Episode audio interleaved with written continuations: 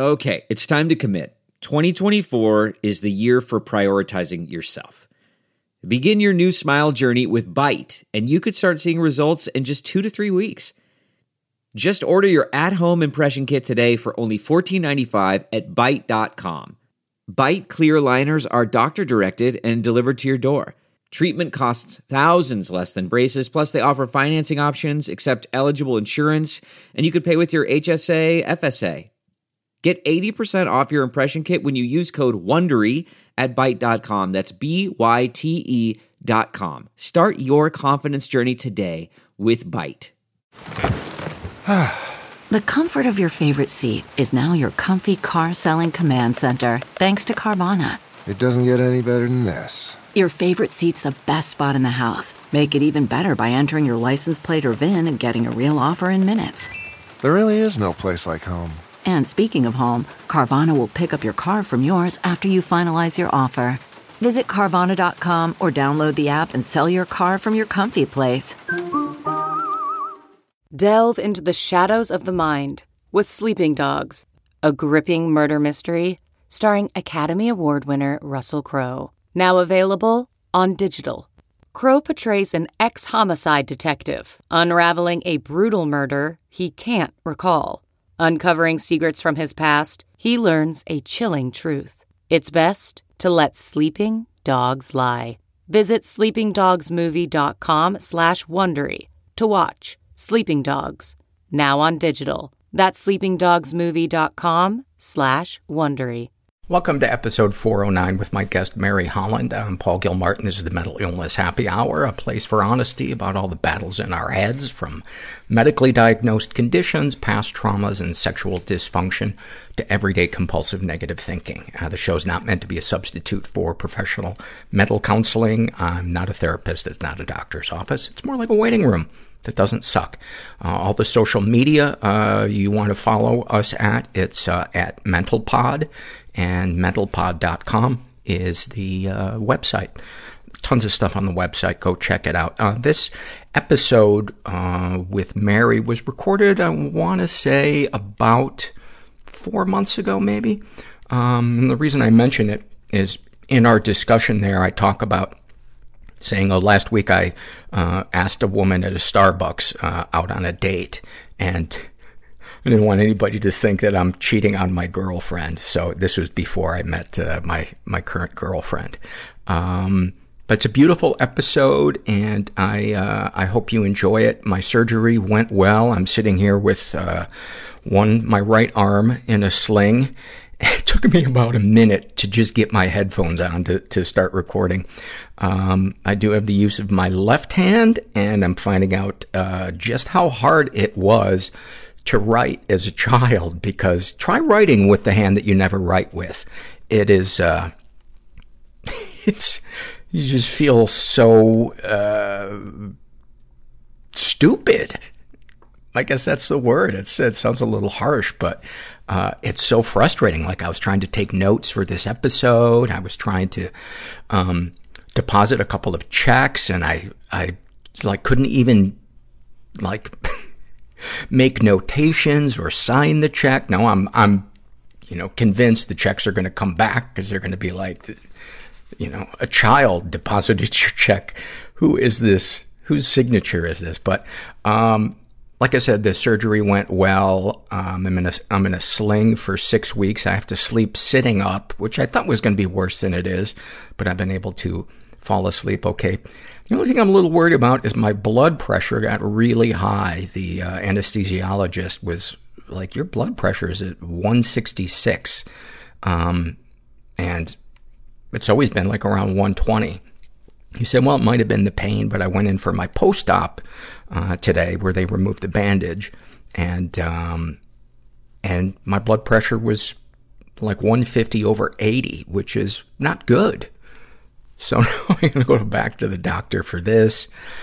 And I'm so afraid they're going to tell me that I have to change some part of my life that I really love.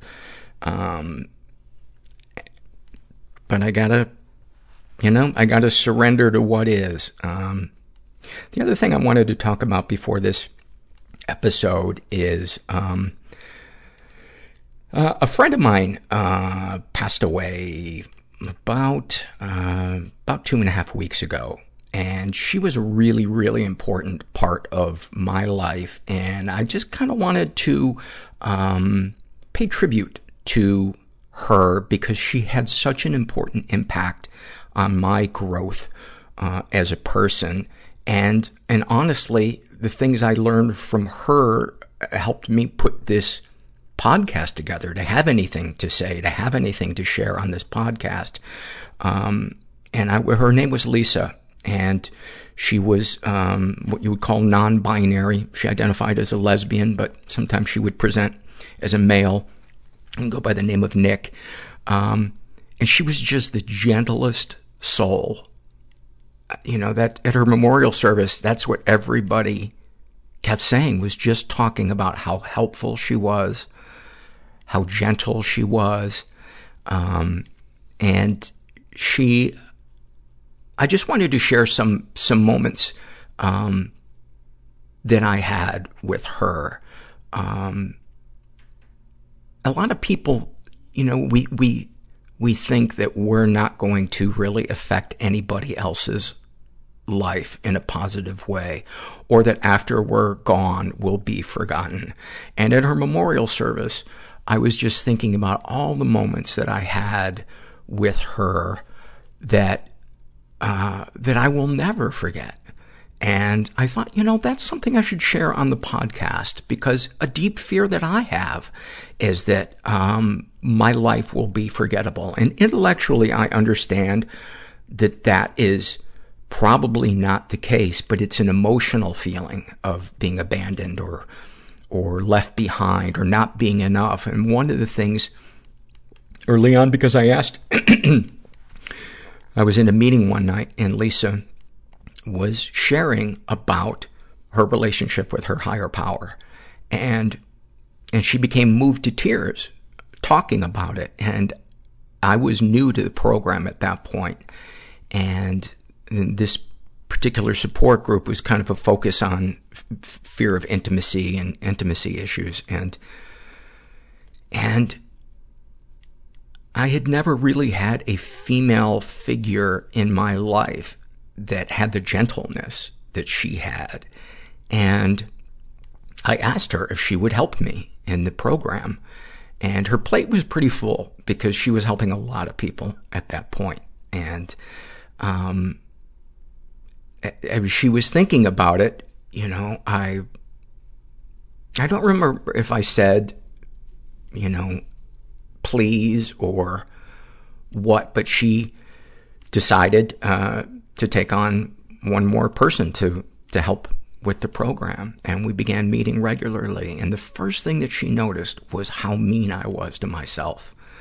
And it kind of caught me by surprise because I thought, if anything, I needed to be harder on myself. And she had me start saying every morning, and it was so cheesy when she said it. I was like, are you fucking kidding me? She started having me say, look in the mirror and say, I have enough, I do enough, I am enough. And I did that for a couple of years and it didn't work.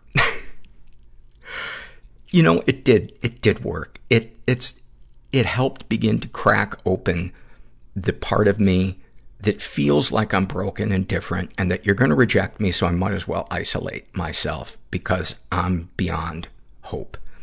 And she was the first person that put out the concept to me that I don't have to do anything to be lovable. Human beings just are worthy of love just by existing. And that kind of blew my mind because I had always felt like, well, if I don't do esteemable acts, then, you know, there goes my worthiness. And this is going to sound like a completely different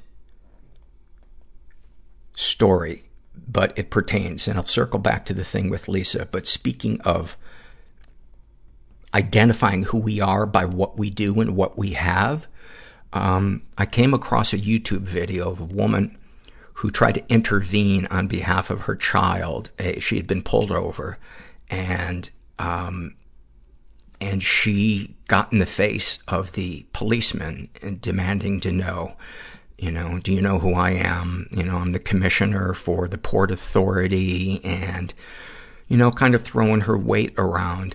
And it, I found m- myself getting really angry at her. Like, you know, you are the problem that, you know, you are, people like you are the source of all that's wrong in our society.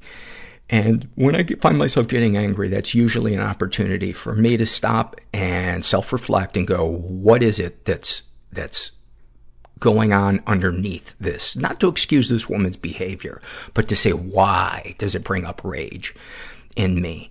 And as I thought about it, I thought,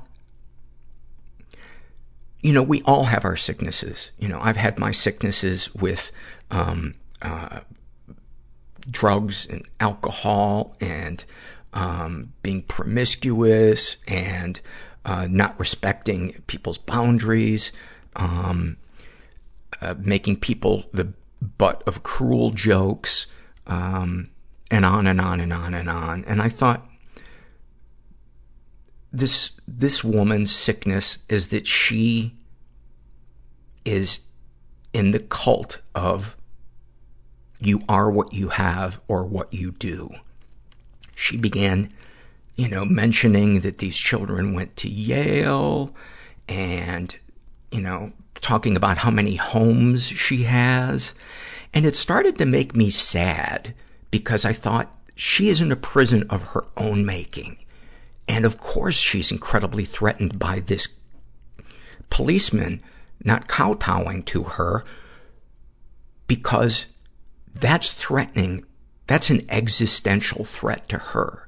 Because if he doesn't tear up this ticket, then in her mind, that means that she's not as powerful as she feels she is.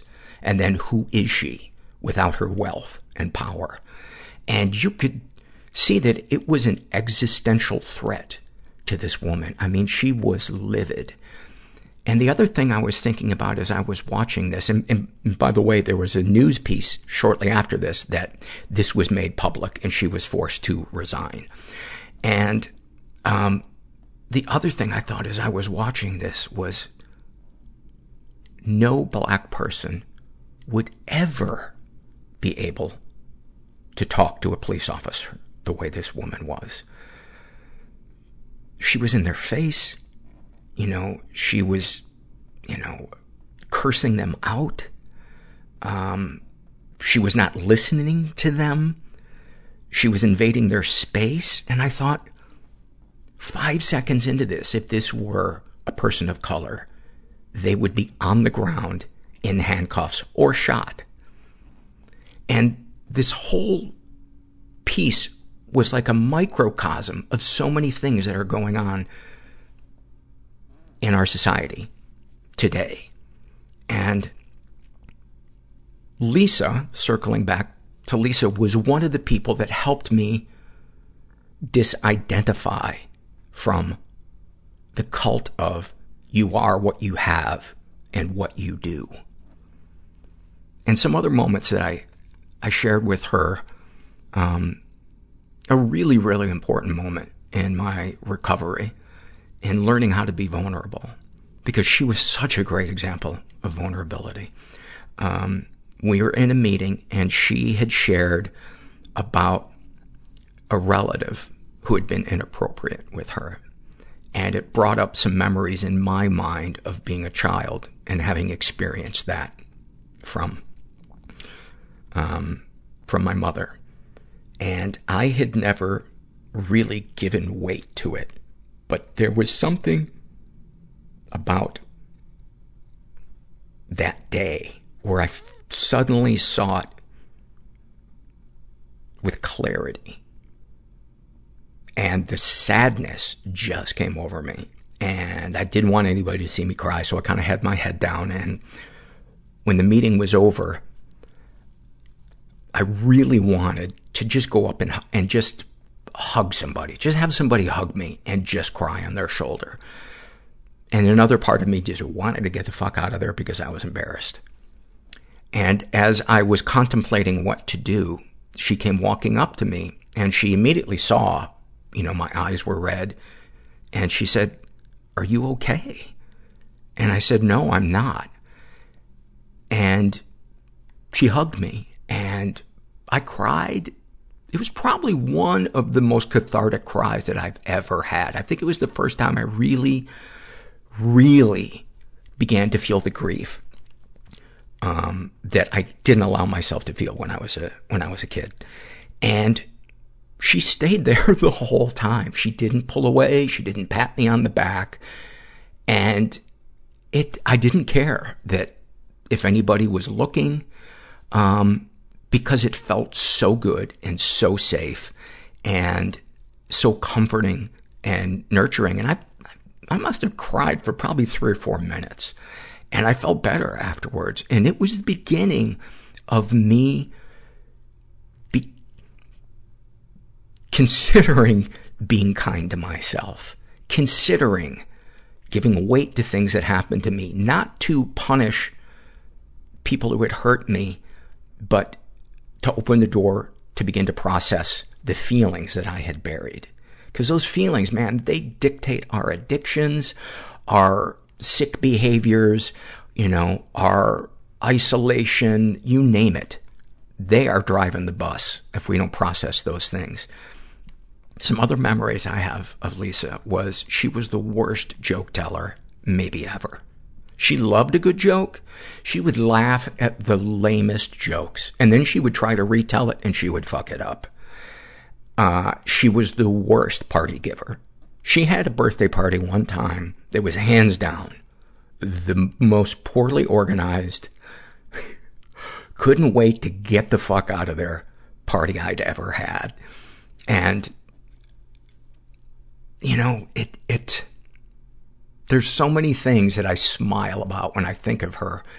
And she was the first person who wasn't whose gender wasn't binary that I got really close to. And there were so many experiences that I had with her. You know, when I shared some of the stuff from my past, I shared some of my, my stories of sexualizing and objectifying women. And another thing that she opened my mind to was you know, we were discussing how I had, the effect that I probably had on these women and the hurt that I had caused them and the lasting damage that was probably there. And she said, and who else do you think this affected? And I thought, well, that, that's it. And she said, this also affects other men because she is going to be less trusting of a man. It's going to be harder for her next partner to get close to her. And that's, and she didn't do any of this to shame me. She did it to open my mind so that I could hopefully grow as a person. And I believe in a higher power, and I really believe that she was the channel for love from my higher power and for growth. And in that service for her, you could just see, oh, Oh, I hate this phrase, but you could see her spirit in that room. I feel her spirit. Sometimes now when I'm driving in the car, I'll just say, hi, Lisa and I'll smile. Because, you know, even if there is no afterlife, that energy that she helped bring into my life to help me change, to help me do this podcast, she was a big, big part of that. And the way that the last few years of her life went were not good. She had a lot of burdens to carry, a lot of mental health issues. She went off her meds, had a, um, a episode of psychosis, um, that was, was dealt with in a very bad way by the legal system when it really should have been a mental health system issue. And I know it really tested her faith. And the last time I saw her in person was I visited her in, in jail. She was awaiting trial. And she just seemed so defeated. And I don't know why people experience things like that. Um, but that doesn't take away my belief that there is something beautiful in the universe that can flow between us when we get vulnerable and honest and try to be helpful with each other.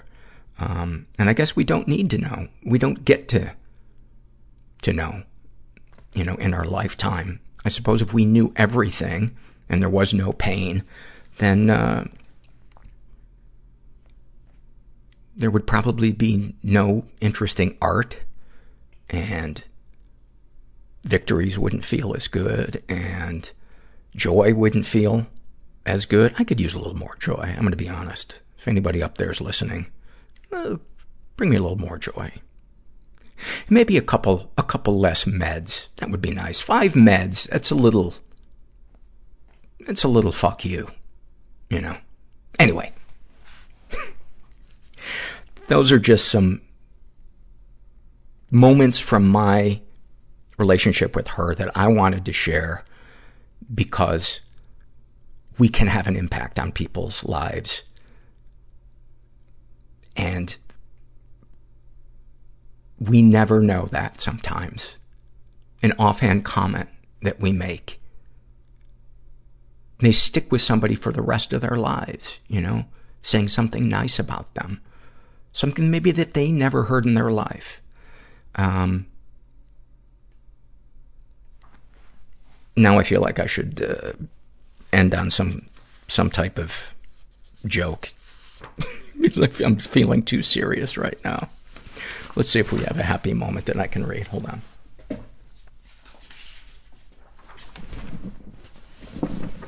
Uh,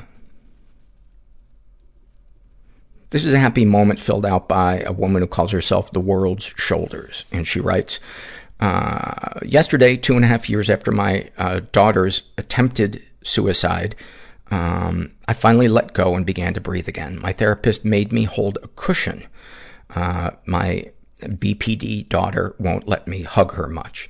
And I had to tell the cushion all I wanted to say to my daughter. The release was immense. And what did I say? I begged her not to leave me. Please don't die. Please let me help you. I want to hold you forever until you feel well. It does uh, not sound like a happy moment, but the relief I feel today is enormous. Like I've been holding my breath all this time and I can finally let go. And I'll be better at helping her now that I've expressed how I feel to that cushion. Therapy takes a long time, but stick with it. That's what I want to say. There's a part of me inside that I don't want anyone to know about because it's weird and gross and lame and people will hate me. It was so hard to be on the planet. Just doom, people pleasing, dread, silent, invisible, just wailing, stuck in the grip of the obsession, derealization, depersonalization, a suicidal ideation. I was so embarrassed and so full of shame. If I don't get help and get what I need to get, you know, I did some horrible, horrible things. And I'm not going to be here much longer. God, I wish I could go back and undo them, but I can't. So snipers would shoot in our sides. My father was a notorious pimp in Boston. I can't do this anymore. It was kind of like Scarface. You can change somebody's life just by listening. Through vulnerability uh, comes healing. It felt like I'd been holding a sword and shield, and I dropped them. And to this day, I have never had a better night's sleep. I started crying in a job interview saying, and I was like, LA is hard, man. LA is so hard. And I, I didn't get that job. I'm here with Mary Holland, who is a hilarious improviser, uh, partner of uh, a guy that I love named Matt Newell.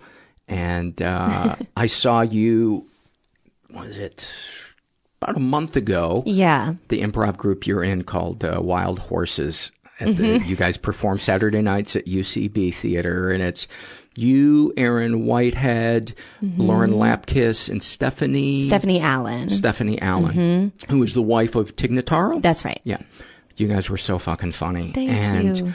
I watching you guys, I was like, I want her as a guest, and Oh, so thanks. she wasn't available, but you were, and no. oh, okay. God, I shouldn't have said that out loud. No, when I was watching you, Um, no, that's fine. as I was watching you guys, I was like, I, I, just thought you would be a great guest because Oh, you have this, uh, I don't know, this kind of uh, vulnerability uh, to you and Oh. uh, obviously sense of humor, but because you're a comedian, something has to be fucked up. Oh, Something yeah. has to be rotten in Denmark. Yeah. I mean, yeah, I think uh, uh, it's, it's as I've gotten older, I, think for a long time when I was growing up and even as a teenager, I was, I was kind of an angry teenager, not, not too much in that direction, but, but I, I never really felt like there, there was anything fucked up really. I mean, I had fights with my parents and with my siblings and stuff, but never felt that I like had that uh, a, as deeper darkness happening. But then as I've gotten older, it's like, oh, oh, it's very much there. Oh, yeah? like I've become more and more aware of it as I'm getting older and, um, getting, I guess getting to know myself a little bit better. and do you feel like that's a good thing I, or a bittersweet thing? It's bittersweet, I guess. I mean, I think my darkness or the the um the darker thoughts I have are I think that I, the when I wade into those waters and I let myself sink into that the emotions that come with that, I think it feels it doesn't feel good to do, but it also feels good to do. Like I I I enjoy wallowing, I guess is what I'm saying. There's a certain familiar comfort, like a stinky Yeah. blanket. Yeah. Yes. Yes, it's a lot like a stinky blanket. Um, and, and I think that that gives me, uh, I, I'm appreciative of the, of the depth that it does give me. Like I, I would prefer to be a more, more layered, complicated person than to just be happy all the time, which I, I think I can very easily present that, Mhm. that I'm, I'm good and I'm happy and I, I am for the most part, but there's a, the, the waters run deep, I think, Mhm. and maybe a bit deeper than people would think. Well, can you elaborate? Whatever you're comfortable sharing. Yeah. Um, I can, well, it, it- like you sort of mentioned at the beginning, like negative thinking, uh, about mm, like myself. That's something I really struggle with. I don't know if it's on the level of, I feel like I've been in depressive states. Like I, I've never, I don't think, coped with depression for um, a long or an extended period of time. It's more like there will every now and then I'll just like hit a patch where I'm just I'm kind of consumed with these thoughts of I'm nothing. I'm I'm I don't deserve anything. Like that is a mantra that will repeat in my head. Mm-hmm. Like I'm I'm nothing. I don't deserve anything. I, I and I I kind of go into this this existential like wh- who do I think I am? Like and and how do people like look at me and talk to me? Like how am I in the world? I guess is like it just kind of very quickly spirals into um me thinking I'm really not worth anything and and the and people when people I, I feel like I'm fooling people or like I'm a fraud or something. Oh my God, that is so common. Yeah. It's one of the most common things that people say, not only personally, but professionally. Right. People in graduate uh, school, people with jobs that other people envy, they talk about feeling like a fraud. Right. And I think feeling invisible or if we are seen like they don't have all the facts. Right, right. If the people that like me or Ugh, love me mm, really had knew. all the facts, Yeah. they would second guess or their standards are just so fucking low. Yeah. Yeah.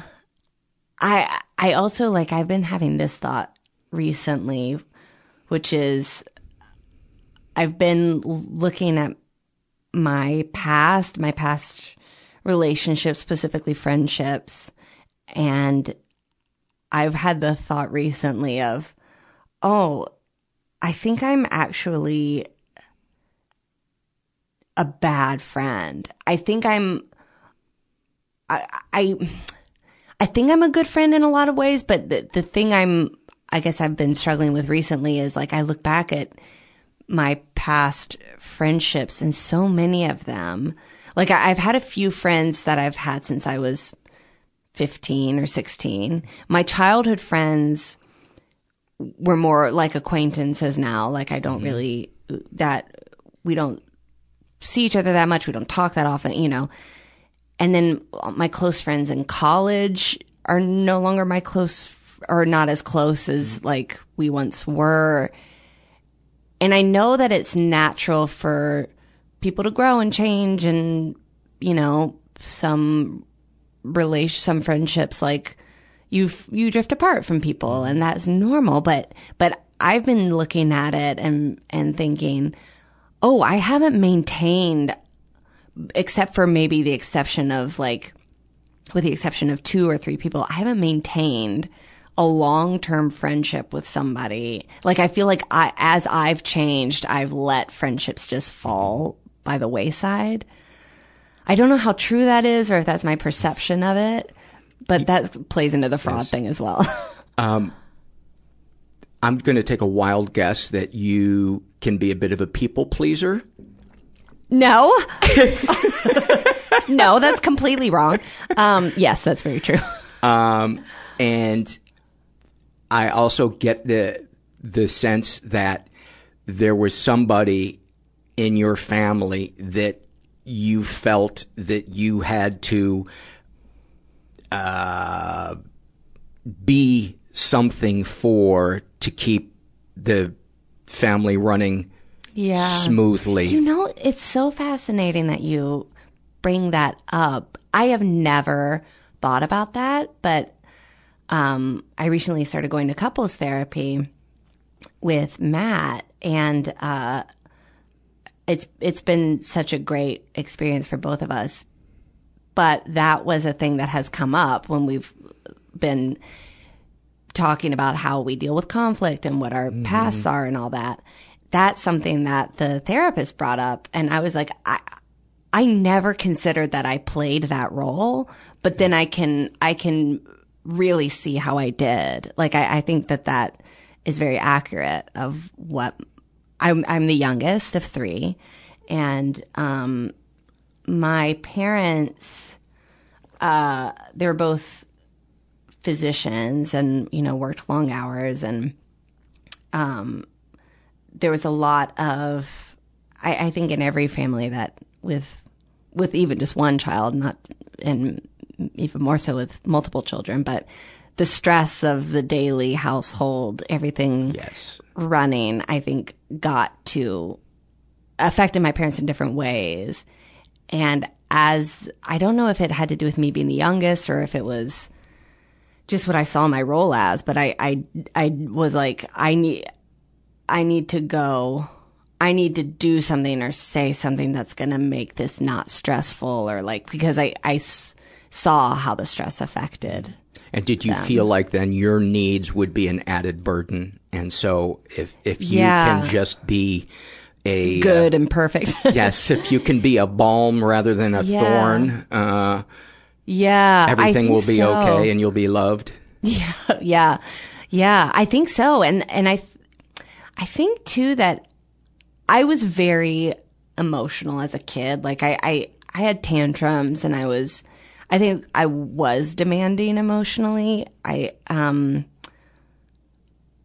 but it, yeah, so I, I don't think I necessarily shoved everything aside in the service of my parents or other people, but I, there are specific instances I can remember of me being like seeing my mother like stressed to the point of tears and feeling like it's my job to like Mm. I can I what can I do to fix it and what can I Where do you think that comes from?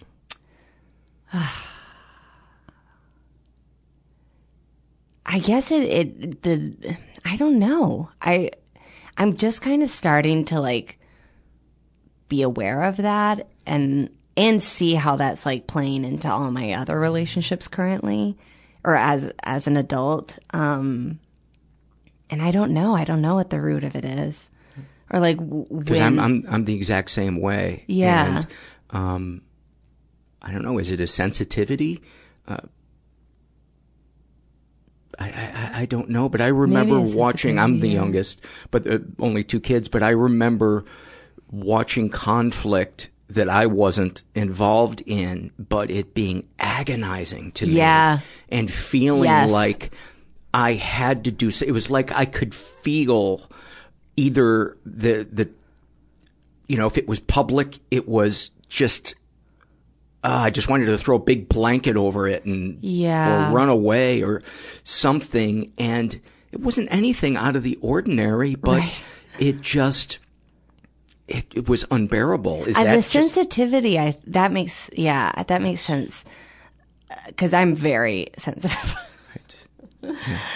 i'm really sensitive. And um so i would believe that the you're just keenly aware of other people's feelings and not wanting any like i i remember it used to upset it still does upset me so much to think about my parents being sad or being being hurt by like when my my brother who's older was in his teenage years and there were fights and I wasn't quite in my teens yet and I would see the fights that would happen and how it affected my parents. It broke my heart. Like it was like it, just like you were saying like I do anything I can to it, yeah really affected me. Did you feel like things like it was going to destroy something that like something would be lost yeah. forever? Yeah I think there was always that feeling in me like this is going to wreck something going forward, that this isn't just a self contained moment that people have that they're going to get through. It right. felt like an existential threat. which and how that has affected how I deal with conflict is when when I do something wrong in a relationship and um either romantically or with a friend and, and they're like, Hey, that hurt my feelings when you did that. I can't just be like, Oh, I'm sorry. I didn't intend that and I'll do better and just move on. I cannot. I have to go into a room turn off all the lights, sit on the floor in a corner, and beat myself up for like for hours. You are the female me. You really? Oh yeah. That's because fascinating. I take it as I didn't do something wrong. I am wrong. Yes, me too. And that's Me they, too. They say that that is the difference between guilt, like healthy, brief guilt, and you know, self-reflecting, going, okay, I'm not going to do that again, and shame, Shame. toxic shame. Yes, which I think I am cloaked in. Where do you think that comes from? Were you, did you have an experience as a child that where you felt ashamed, or it was something was traumatic, or I think I I want I would be curious like if I were to go under hypnosis or something if something if I've buried something in there cuz I can think of instances where I was told you're too sensitive or you're too or like uh you're you shouldn't have this emotional react like small moments of very light shaming. but uh, as for like a specific big event, one doesn't come to mind immediately. Well, you know, as you say that stuff, that there doesn't need to be a big event if there are moments like that. From what I understand, I'm not a therapist, Yeah. but I was on cable TV and I cooked some delicious stuff paired with movies.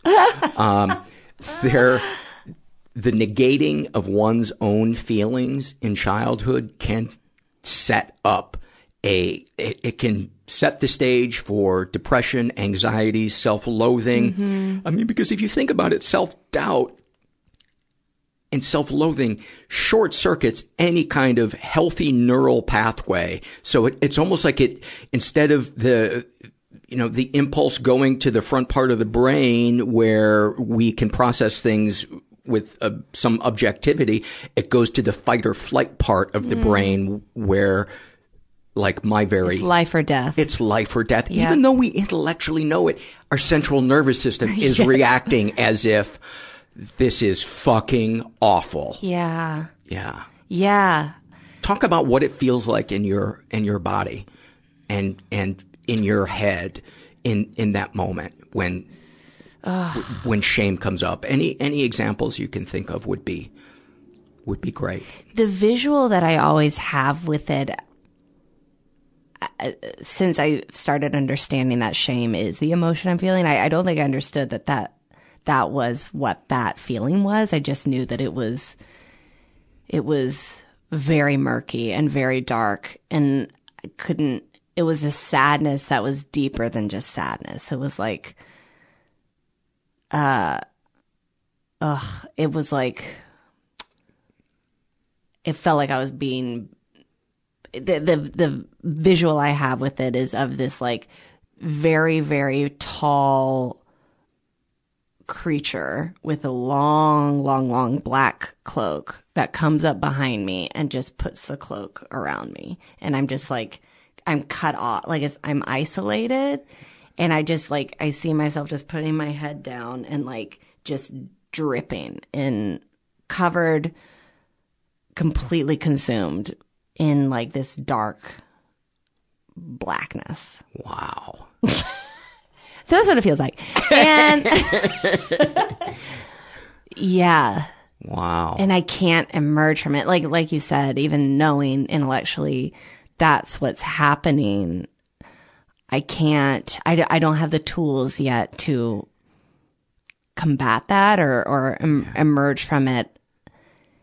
I don't know how to navigate it. Like it's just so isolating. From what I've heard therapists talk about and from what I've read, there's a couple of, of things that might help with that. One is cognitive behavioral therapy, and the other is um, stuff where you process uh, trauma. Even if the event itself wasn't trauma, the fact that we perceive it as traumatic is what's important. Oh. And they call that um, they they the the term for it is big T and little T trauma. And so little T traumas would be um, frequent occurrences where you just feel like, the, oh, the mistake I made is shameful, or having to stuff your feelings because Mhm. it wasn't uh, a good time to do it, or the family didn't want to hear what it was that you Yeah. were you were feeling. Those things are traumatic because I think that little kid brain needs to process it and needs to know that those feelings are normal and, And okay valid. and valid. Yeah. And this that everybody feels those things, but Ugh. when we think we're the only one feeling those things,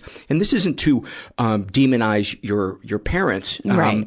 This is just this happens a ton. Yeah. And so EMDR is a great way to process um, feelings of trauma.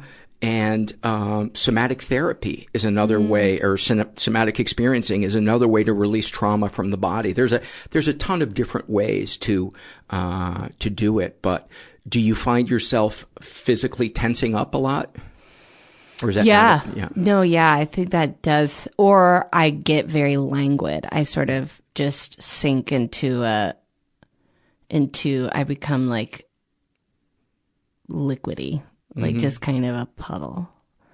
Um, With like no energy? no energy. Oh, okay. Or kind of no energy. I have enough energy to really beat myself up. Okay. Yeah. But That's nice but- you have that reserve tank. Yeah.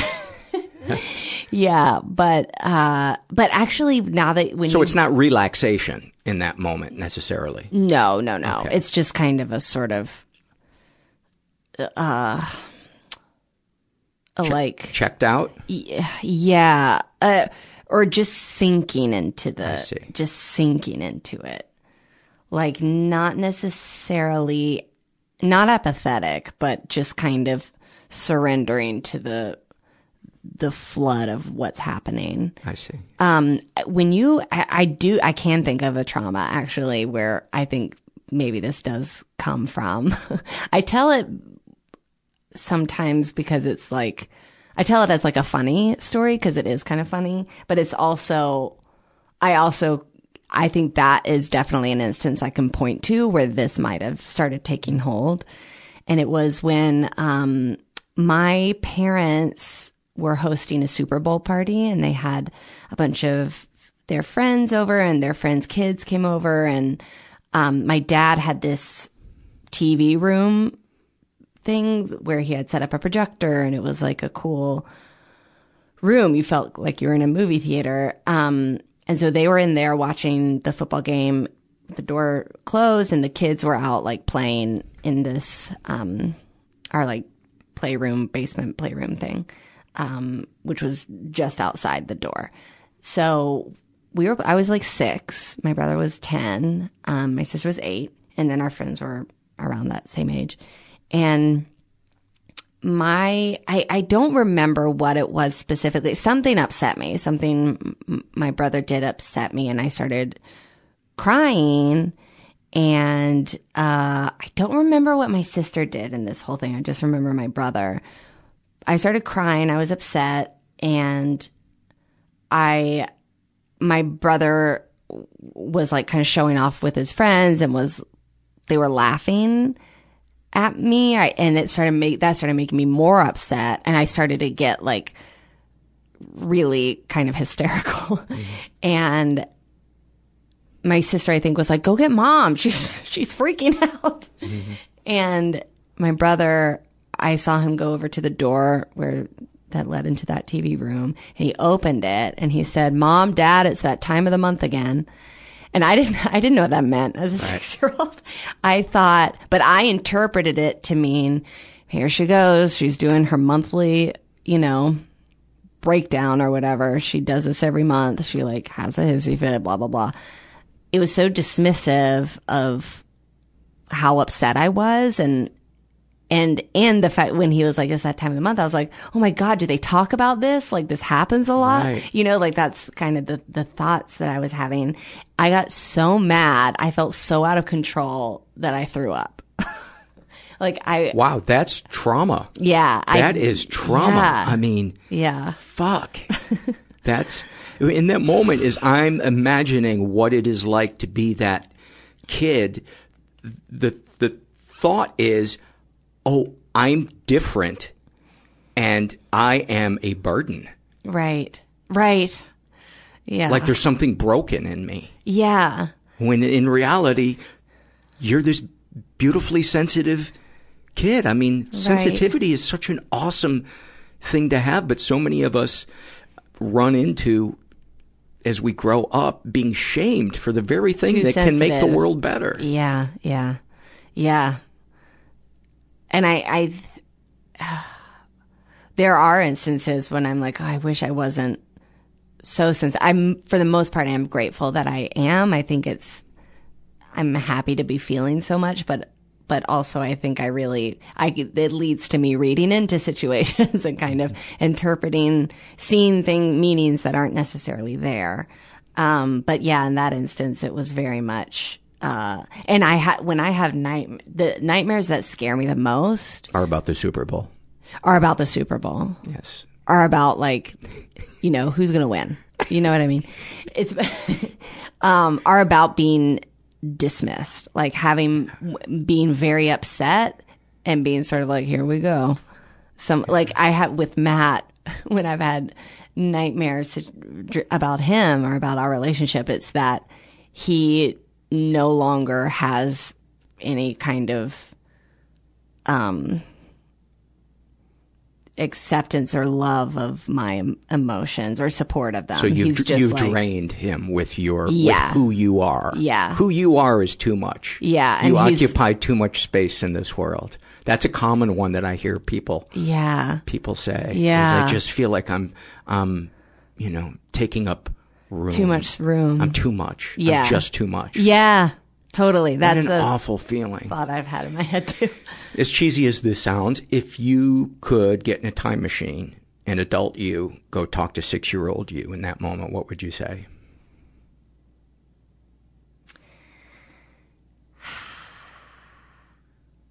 Or do? I think I would just. Uh, it's gonna make me cry. I think I would just um kind of kneel down and get on her level and and just hug her and tell her it's okay. Um Yeah.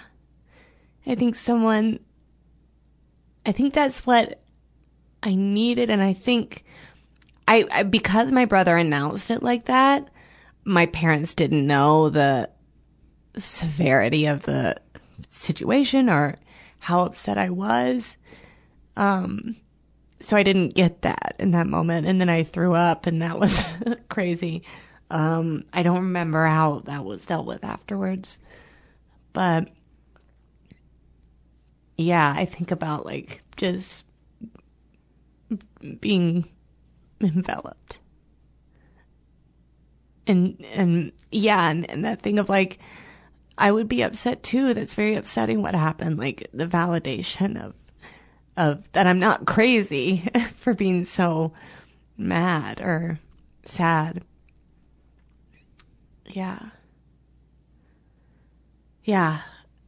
And I think about I don't I don't have kids and I, I don't know if I'm going to have them, but I think about that a lot where I'm like, ugh, the the one thing I would do or be sure to do is like hear what they're feeling and tell them it's okay. Sorry. Oh, this is the shit that we need to hear that Yeah. somebody else is feeling because right. at least for me, it's so helpful to know that other people feel as shitty as it is that they have had moments like that. And I don't know how you don't, how you, as a parent, how you can avoid it. Like, it's just gonna happen. And th- this is not to assign blame to parents. They, I can't Yeah. imagine Oh, how yeah. hard it is. And there, you know, there's certainly been times on the podcast when, uh, you know, I take something a parent did to to task or get on my soapbox about it, but for the most part, they're fucking human beings, and Yeah. many of them are emotionally stunted because they weren't given the tools Right. they needed as as kids, and they're worried about the fucking mortgage or Right. you know There's some so some other thing. What do you think little you would have said to you? At that time or? Yeah. Yeah. Oh. Or how do you think she would have reacted? Man. Ah. I would hope that little me would rush to the side of someone who's having a an emotional experience like that. And I th- I think I mean, when when the adult you is Right. holding her. Oh, I see. Yeah. But I'd be interested to hear the other Yeah. one as well. I don't know. if I saw myself, I'd probably just be staring at myself. Um, ugh, I think I think I would. I would. uh I would just sink right into that hug. I. I would just like be purring. Like I'd just be like, "Oh, good, I'm safe." I'm and I'm like my mom. I used to, I was very sick as a as a baby and slash toddler, so my mom had to stay awake with me a lot. My medicine would keep me up at weird hours, and she'd have to stay awake with me. And there's this rocking chair in my room, um, and she would she would like put me on her lap and she would just rock, just hold me and rock. And it was so soothing. Like I, I'm sure I fell asleep quickly, but I, I just remember sitting there and just like rocking back and forth and just looking at the ceiling or whatever and just being so calm and peaceful. And I think that's probably what my little self would have done in that moment if I had been, you know, comforted in that way. Um yeah. Yeah. I think sometimes I just need to be held. the exact same way. Yeah. Exact same way. Yeah, there's times I just want to lay my head in someone's lap and just have them stroke my head Right. and say nice things. and Right, it feels right. as a man so self-conscious to say that out loud, but there is still the little boy in me that Yeah. um, is is afraid and feels like too much and Yes. wrong and bad and um, there was a, a moment, and this is one of the reasons I'm a big fan of somatic experiencing, but there was a moment um, a couple of sessions back where I was reliving a trauma that I had experienced, and I got to say what it was that I wanted to say in that moment, and I, I felt it with my whole body, like my body was Mm. convulsing, and and and I pled with the, the Mm. person, please help me. And, and she was, you know, squeezing my arm and saying, I'm here, you're safe, I'm here, you're safe. And there's a part of my brain the whole time that's like, this is weird. Right. You are so lame.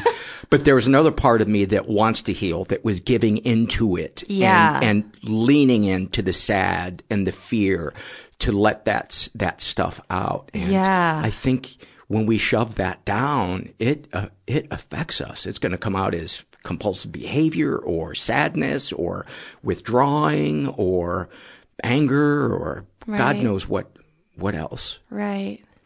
Um, you mentioned being angry as a as a teenager. Yeah. Yeah. Can was there anything else more that you wanted to no share? no i that that felt yeah no i think that that that is that moment yeah how what we discussed there that felt like very much And we can get that, that as adults. That's the experience thing to remember. Yeah. And why it's so important to have a good support group. Yeah. And, and to communicate with our partner is so we can ask totally for those things because those are not weird. Those are not too much. Those are like superhuman and normal and we're social beings. right Yeah. Right. We're going to pause here for a second so I can tell you about our sponsor. Today's episode is brought to us from Be Frugal. If you're an online shopper, you have to try Be Frugal. Uh, Be Frugal lets you earn cash back from over 5,000 stores, including Amazon, Walmart, Target, Macy's, and more. You just find the online store, click the link on BeFrugal.com to activate cash back and complete your purchase. Or Download the Be Frugal extension for your browser to automatically apply coupon codes and activate cash back as you shop. They add the best deals from around the web every day, and you'll earn the highest cashback rates guaranteed up to 40%. It's accessible via PayPal, direct deposit, gift card, or check. Find everything from electronics, clothing, and footwear to home goods, beauty, toys, travel, and more. You're already shopping online. Why not get paid for it? Even earn cash back on your holiday shopping. So visit befrugal.com slash mental and get a $10 bonus when you join for free. That's B-E-F-R-U-G-A-L dot com slash mental. yeah as a as a teenager i i fought it's interesting i think i had a, a kind of like i had like a mini rebellious streak but not really because my brother really had one and like i said seeing the him and my how hurt my parents were when he fought with them and he uh, uh not, disobeyed is not the word I'm thinking of, but was like didn't Was indifferent? yeah, or like didn't like kind of didn't play by their rules and was dismissive of their rules or, or whatever. Um, uh, I saw how that affected my parents, and it really it made me so sad when my parents were so sad. So I feel like when I got into my teenage years and I had my own kind of like, no one gets me or whatever, it, it wasn't, it, I was sort of had one foot in both worlds where I was like, I like had all these emotions and these, all these desires to be popular and be liked and be desired, you know, uh, by my peers and you know the social circle I was in but then at the same time so I would like lash out at my mom or I'd, I'd say I hate you or whatever and then immediately a few hours later be like I'm sorry I love you so much like I I didn't fully lean into the Right. the angst of it um And, so funny in that in that moment when we're lashing out, what we really want is, can I have a hug? I know You know, can I tell you that I'm afraid and I feel like a piece of shit? yeah But it's that's not even on our radar. Not even. No. And I think my mom would have really listened. Like I I I I I think some of the little traumas I had as a kid and a teenager were when I when I was kind of sad about something and my mom didn't have time to like deal with it or or was annoyed about something else. Like I, I, where my, whatever I was going through was not important at that time. Um, but I think I, I feel like she wanted, would have wanted me to come and be like, I feel like shit. Yeah, she would have. She would have wanted. Yeah. to know, and that's that's again why I stress this is not about assigning blame to a parent. It's Yeah. just, you know, kids are going to fall, have moments of falling through cracks Right. in in childhood, but um, I think it's how we come back together after those moments that Yeah. can strengthen relationships and, and give us those tools and rewire that part of our Yeah. brain that feels like I'm going to be left behind. Yeah. When I feel like I'm going to be left out or left behind, my central nervous system fucking freaks out. Yeah. And I feel like I'm gonna start to cry Ugh. and I feel rage relate to and my a head feels like it could reheat coffee. You know, it's just Yes. I I get the feeling that my blood is boiling.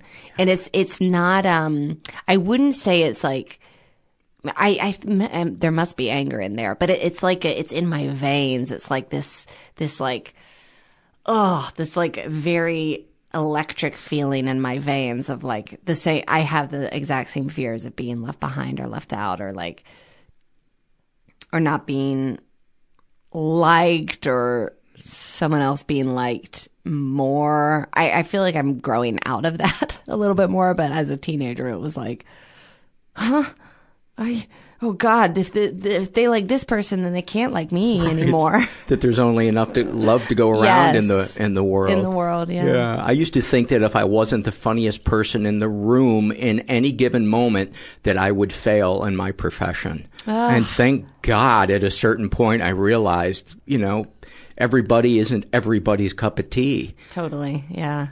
Yeah. And how freeing that is when you, So when, when it really that sinks in because you can know that logically, but it takes so much practice to And- educate yourself. About And then you can be there for other people Yeah. and be happy for them Mhm. instead of feeling like, and you know what? There was a guy in my support group, and here's why support groups are so awesome. This guy had only been coming for maybe three weeks. And he shared it in a meeting one time. He said he was talking about one of those moments when he couldn't be happier for his friend, and then he had an epiphany. He said, "It suddenly occurred to me that your victory is not my loss." Right. And Right. something that just stuck with me Yeah. to this day. And I can't always get there, but it's so important to remember, Yeah. remember that, that, um, and I wonder if that comes from experiencing, um, a, a childhood where we felt like we were too much, you know, Mhm. and it was going to run out by the time we needed something. Mm-hmm. mm-hmm. I don't know. I don't know either. Yeah. Ugh. I. Do you get FOMO? the fear Oh. of. I get it so Oh. bad. Yes. I get it so bad. Yes, I even uh, have a, a word for it when it happens on Facebook, getting face fucked. Like if you if if you see that somebody had a party and you didn't get Yes. invited to it, you got face fucked. You got face yeah. fucked. Uh, it yes, it is, and yet there's a part of me that doesn't want to participate, that doesn't want to be, that wants to control a social situation so I'm not uncomfortable. Yeah. It's it's. I, I realized about a month or so ago that what I really want is to be loved by every single person, but have them leave me alone until I decide I want to talk and then have them drop everything they're doing. Which is reasonable. I think it's extremely reasonable.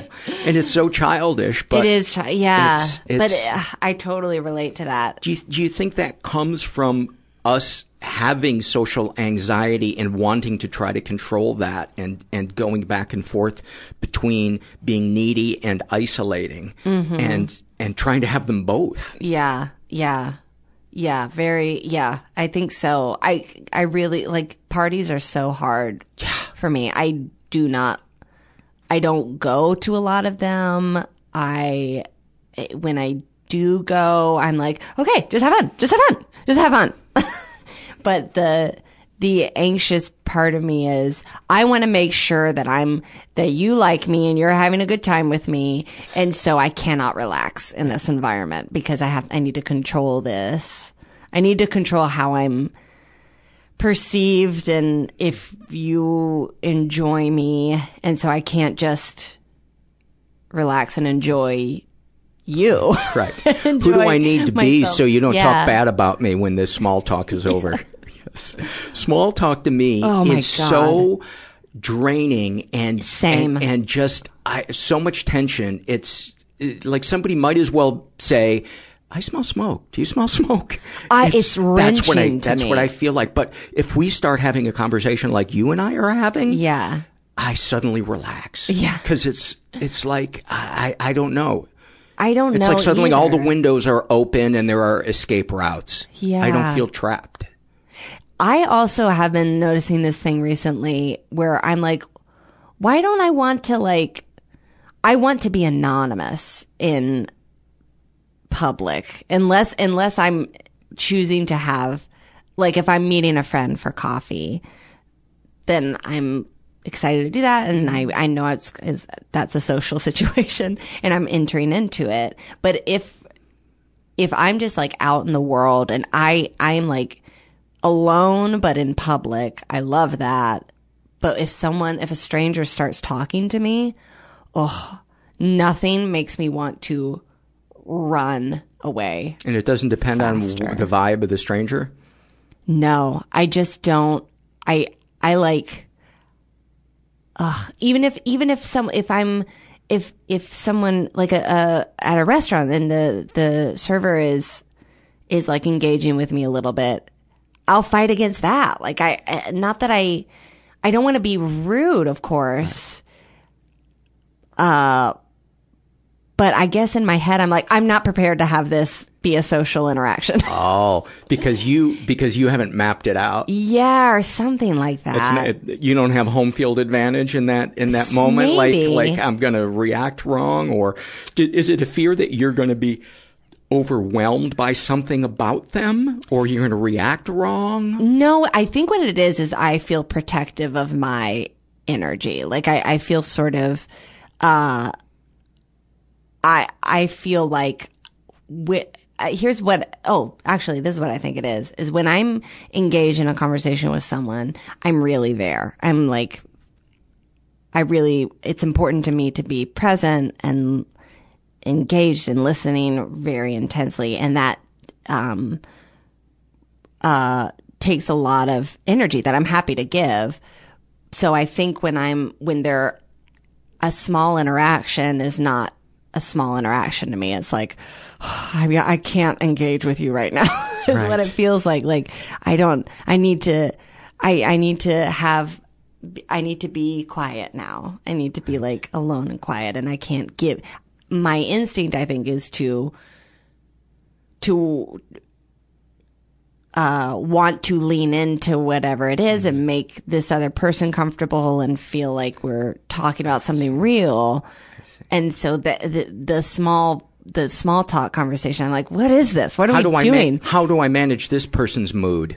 Yeah. How do I give them what they want? Yeah, and and also we're not talking about anything. Like I'm just kind of like this conversation. We're never gonna see each other again. I I can't I can't invest in this. Is like what it feels like. It's I like guess. you're being thrown into a play you don't have the script for. Yeah, yeah, yeah. That's what it feels like for me in those moments.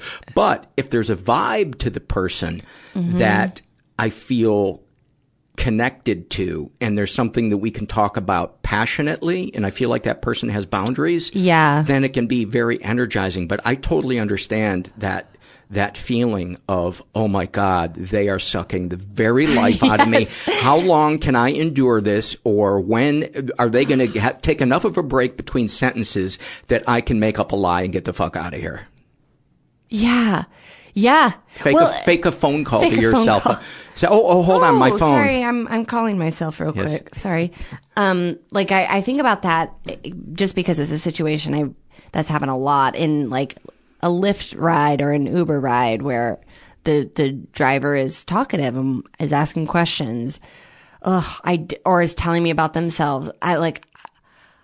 I, I there's shame in it because I I want to know people and I'm interested in people, but I'm also like, I don't want to do this right now. And, and you're telling me these things and I don't know what to add to it. Like, I, I don't know how to just have, I don't know how to just do that without really digging all the way in. And I just can't dig all the way in. And I get, yeah, Yeah, I think I draining. I, I, I, I get it. Yeah. I get it.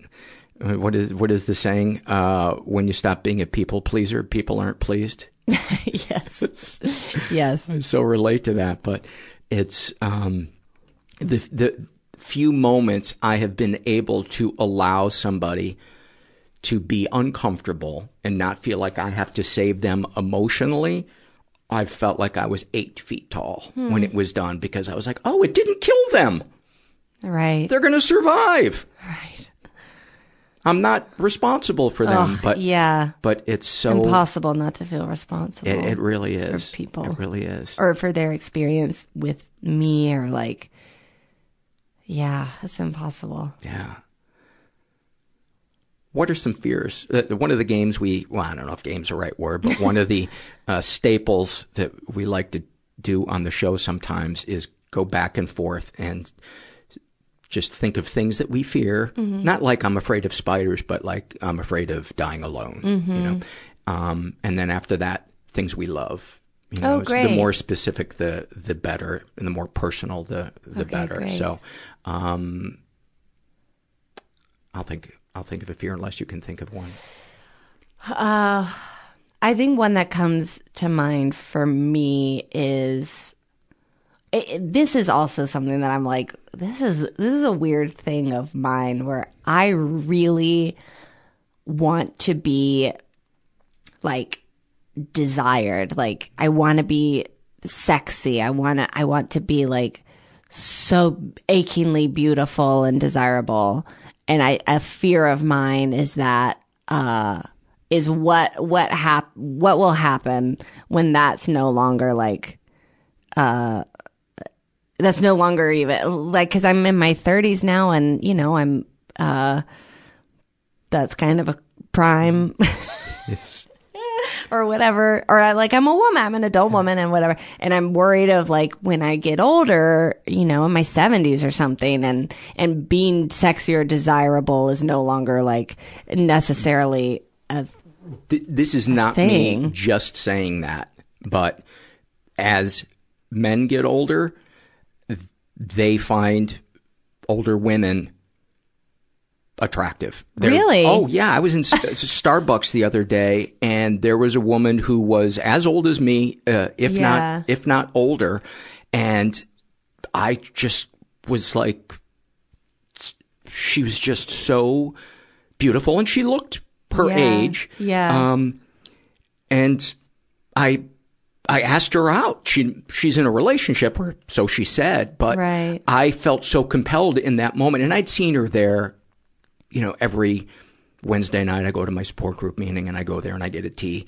and it'd take me about six months to work up the, the nerve to ask her out. But, Mhm. um, you, people in their 30s do not look, unless you're looking to date a guy in his 30s when you're 70.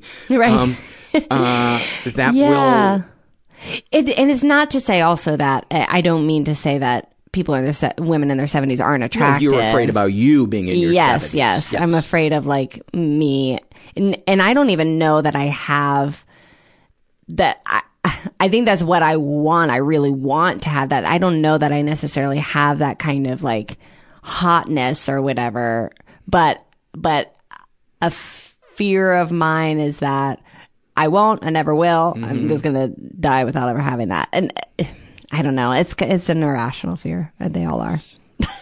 Uh, I'm afraid I talked too much about myself in this episode and I've ruined it. Oh my gosh. No, simply not true. Um, I'm afraid, uh, I'm, I'm afraid of the not knowing. It's tough because I, this is also something I love, but I'm afraid of, is, is this it? Was, was this, is everything, is everything go downhill from here? Like, did I, in my career with, and did I just, was that my career? and is this, and am I now never going to work again? Is the buffet over? yeah, is the buffet over? yeah. I didn't get to try everything. yeah. Yeah, that's a great one. Um, I am. I'm afraid that I kid myself about how much I'm growing and that I'm actually deluded and deeply broken.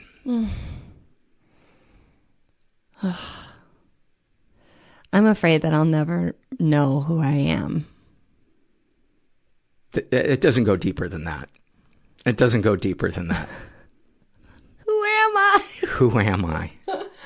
Do we ever get to know that? I don't know.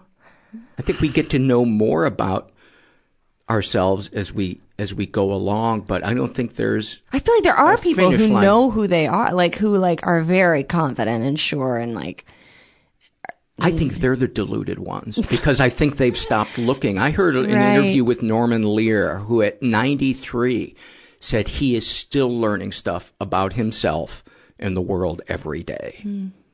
He's still discovering things. right. Um, so I think as long as we stay curious and open minded, uh, or bi curious and open minded, either one, it depends on what what paper you're looking in the back pages of. Uh, no, I think that one of the best gifts that you can be given is c- to be curious or Mhm. to be a seeker. Mhm. And I think uh, uh, the rest of it, and, and as long as you have the ability to self reflect and Mm. um, apologize when necessary, I think those are the most important things in life because um, there's going to be shit sandwiches and there's going to be victories, but it's Mm. being able to appreciate those moments or repair those moments that determines our character and our Mhm. sense of who we are until we spiral and we think we're deluded and broken. Right. I don't think it ever does it ever end? I don't know, does maybe it, not. What's it like being the Dalai Lama? I'm sure he questions himself like, God, I'm such a fraud. Yeah. I mean, can you imagine the pressure of that? No. Yeah, that would be insane. Yeah. Give me another fear. Or was that your last one? Mm, Did you do the last one? Is it my turn? I did that. Yeah. I I know, whoever that thinks of one. one, think of one. I'm okay. Uh,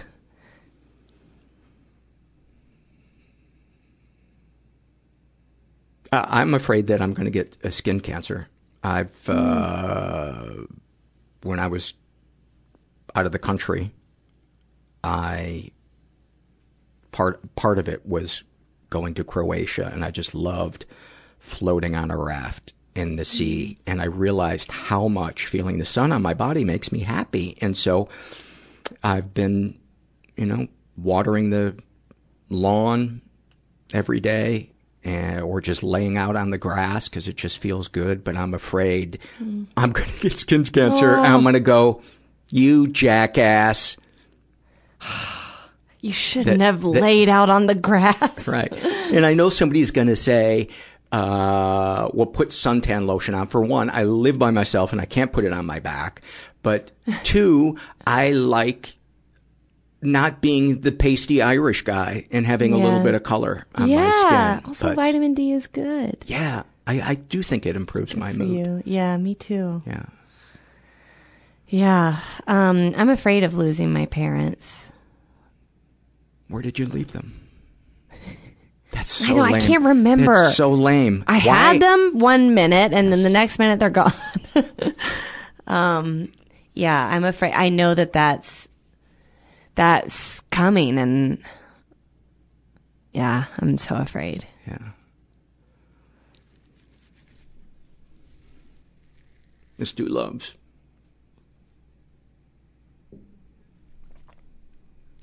I love the video series where people um, who are have only really been fans of rap or R and B Hmm. listen to classic rock songs for the first time and give their opinion on it, especially when they're when they love it and they the things that they say that they love it love about the song are the same things that I love about the song, and it kind of reminds me that no matter what culture Mhm. we embrace, there's still a commonality uh, between us, and that it's not going to end in World War Three. yes. Fingers crossed. Yes, and I mean globally. Yeah. Um, I love, speaking of videos, I love watching little videos of animals just being animals and doing very human seeming things. I love it so much. I could go down a hole for hours watching them.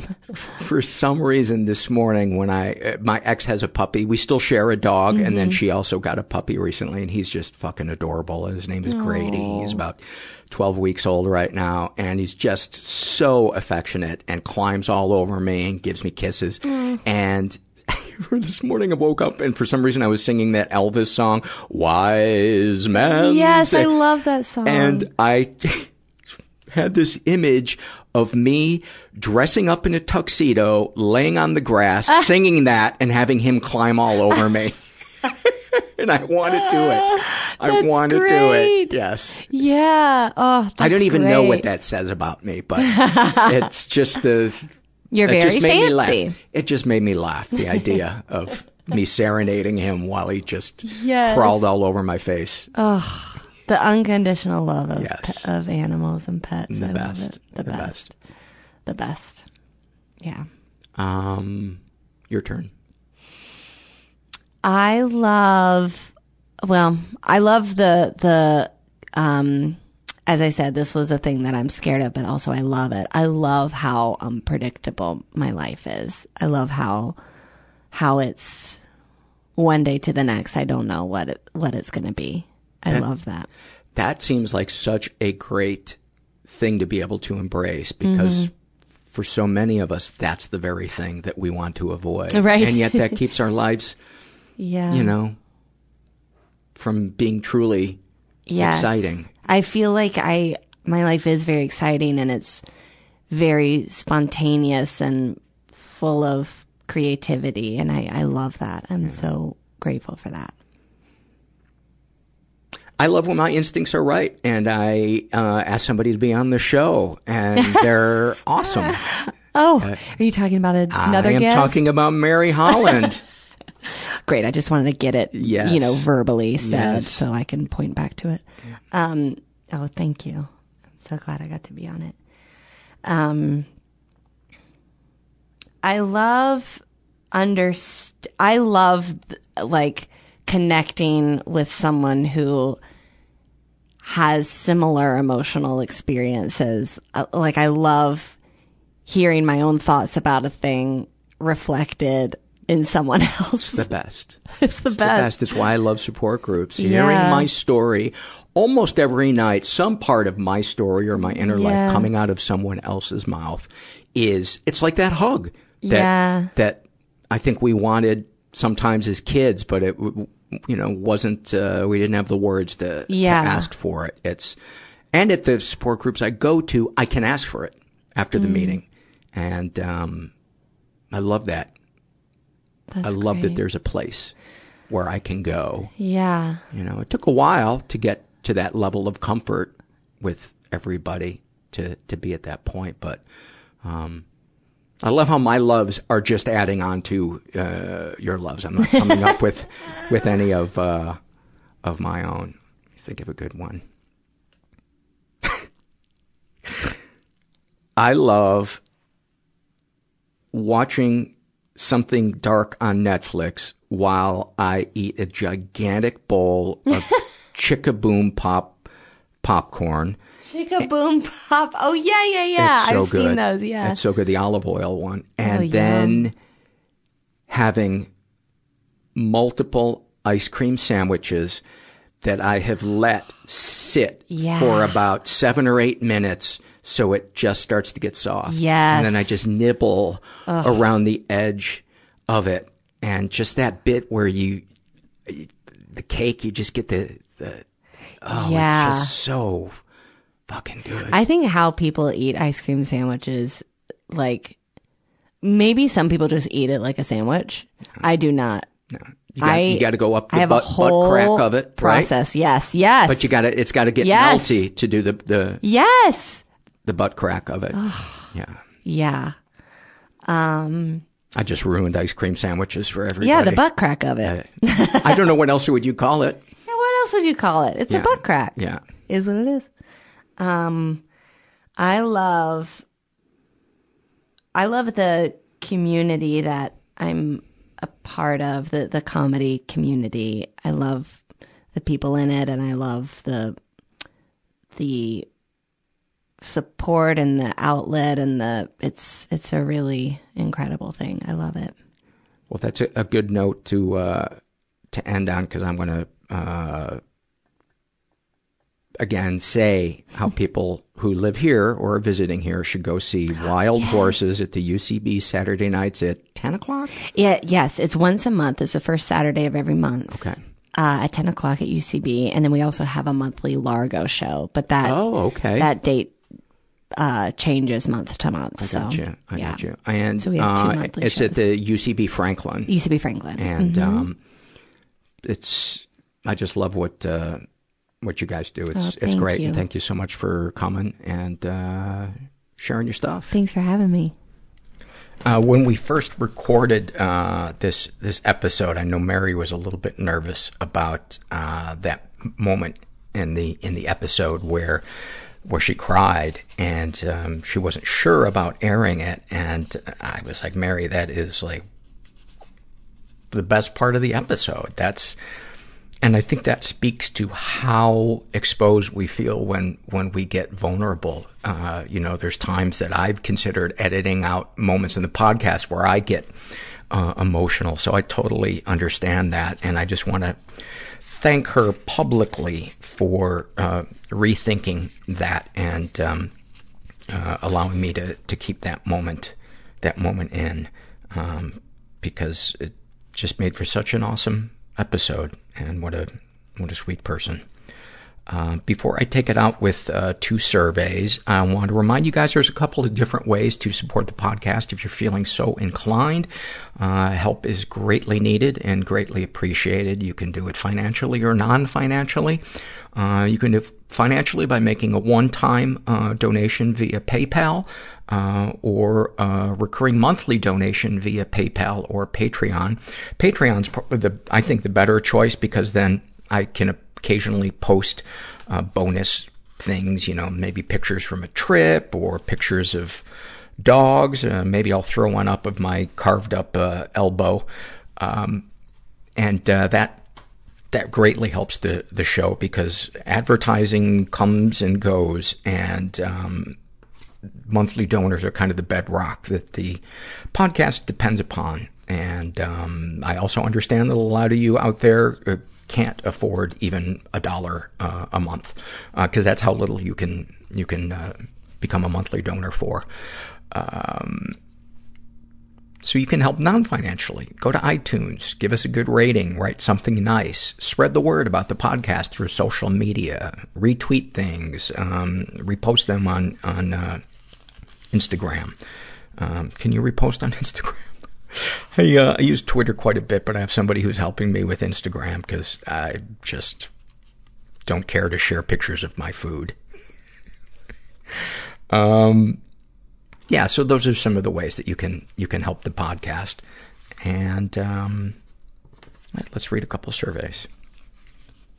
This is a shame and secret survey filled out by a trans woman uh, who calls herself Ash. Uh, she is straight, um, in her 20s, raised in a pretty dysfunctional environment. Uh, was a victim of sexual abuse and never reported it. I was sexually abused in the bathroom at a church by a Sunday school teacher when I was three or four and strongly suspect there was sexual abuse possibly in other places that I don't remember. I absolutely can't bear anyone other than myself putting anything in my mouth and I feel like I'm choking just thinking about it. When I was around seven, I had to be tested for strep throat at the doctor, and even though I was virtually always very well behaved, polite, and effeminate, I shrieked and fought so hard to keep them away from my mouth that I had to be restrained by a nurse and the doctor.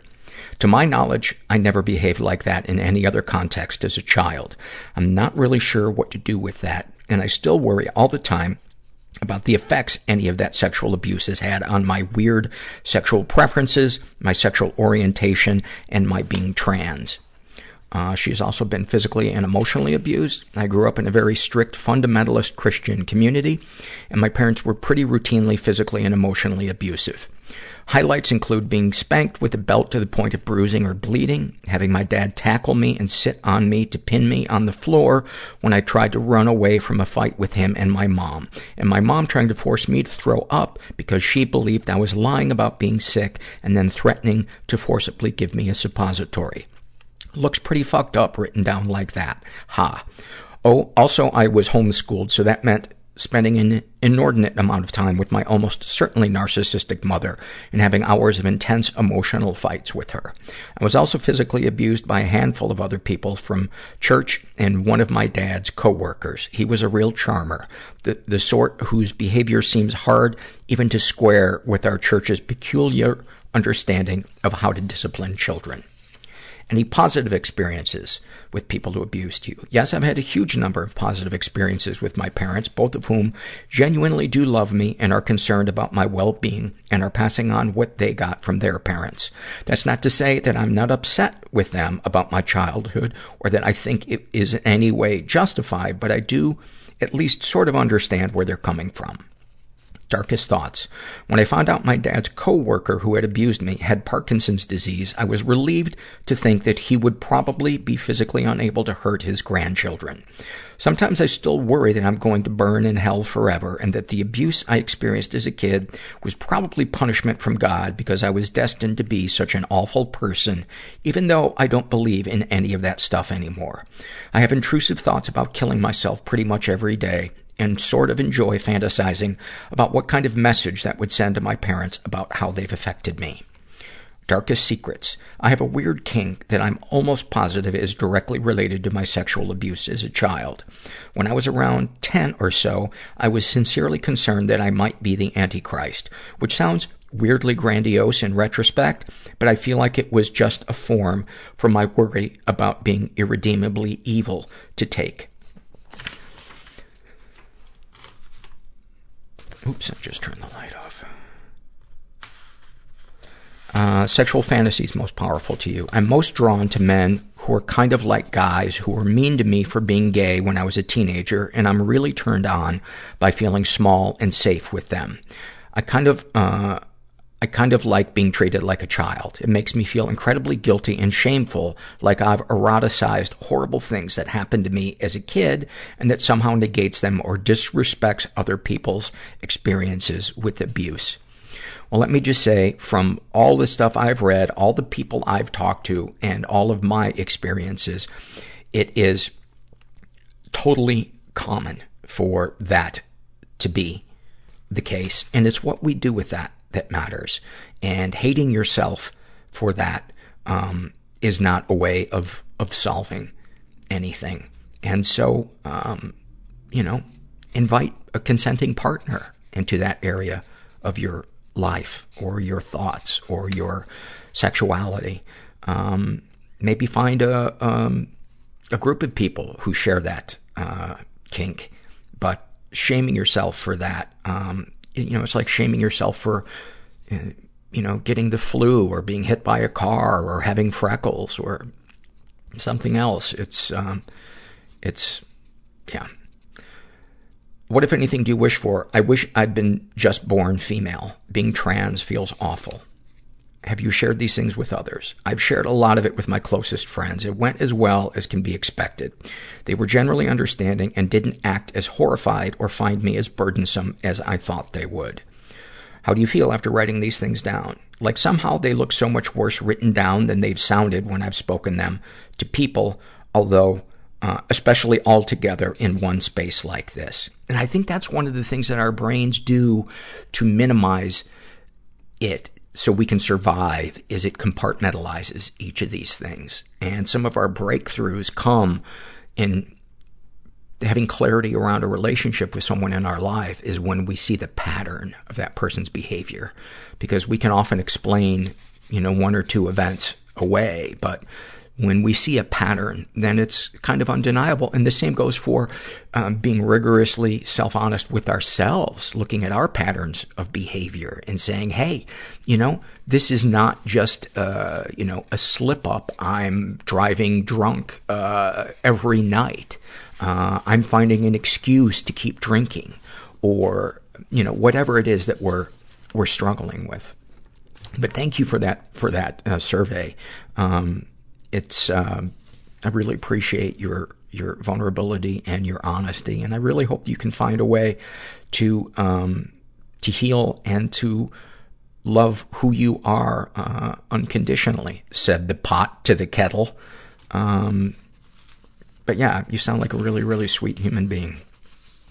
Uh, and then finally, this is a happy moment filled out by a woman who calls herself Cautious. And she writes, Uh, I had my first appointment with a psychologist two weeks ago. I was booked in for a six-week personality assessment, after which he decided an appropriate treatment plan for me. I was incredibly nervous, but at the same time excited because I thought this is it.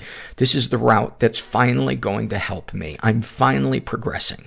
I sat down and he explained how this whole thing was going to work before hitting me with a biggie. So what are your concerns? Concerns? What did he mean? The question was so open. Shouldn't he ask me the usual stuff? How do you sleep? How's your appetite? Do you self-harm? Do you manage to interact with friends? Blah, blah, blah. All the things I was so used to answering in the countless appointments with psychiatrists I've had over the years. Um, oh, I'm a little con- confused though because, uh, he, this person is a, he's a psychologist. So I guess she is saying that she has only had the talk therapy with psychiatrists, never had one with a psychologist. Um, and just my own personal opinion is that generally psychologist, a good psychologist will do talk therapy better than a, um, typical psychiatrist because they're much more extensively trained in the talk therapy uh, aspect of it. Some psychiatrists have, have had zero training in uh, talk therapy.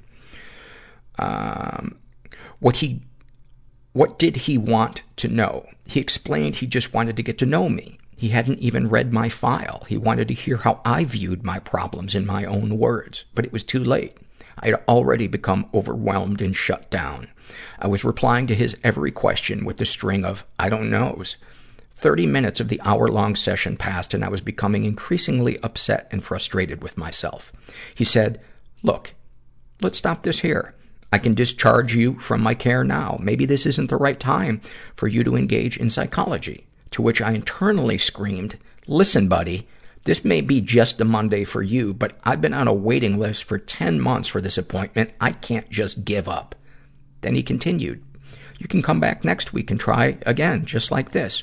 Or you can go home, think about what I asked you, and come back with your concerns written down. I chose option three and spent the next week really thinking about how I see my issues. I arrived back the next week and sat down. He said, so, what are your concerns? I tried to speak without my notes on the spot, but the words just got caught in my throat, like they had a week before. I took out my notebook and read off the two pages I had written that week. After I took a deep breath and looked up at him, he told me that I had given him the best presentation of thoughts he'd ever received from a patient.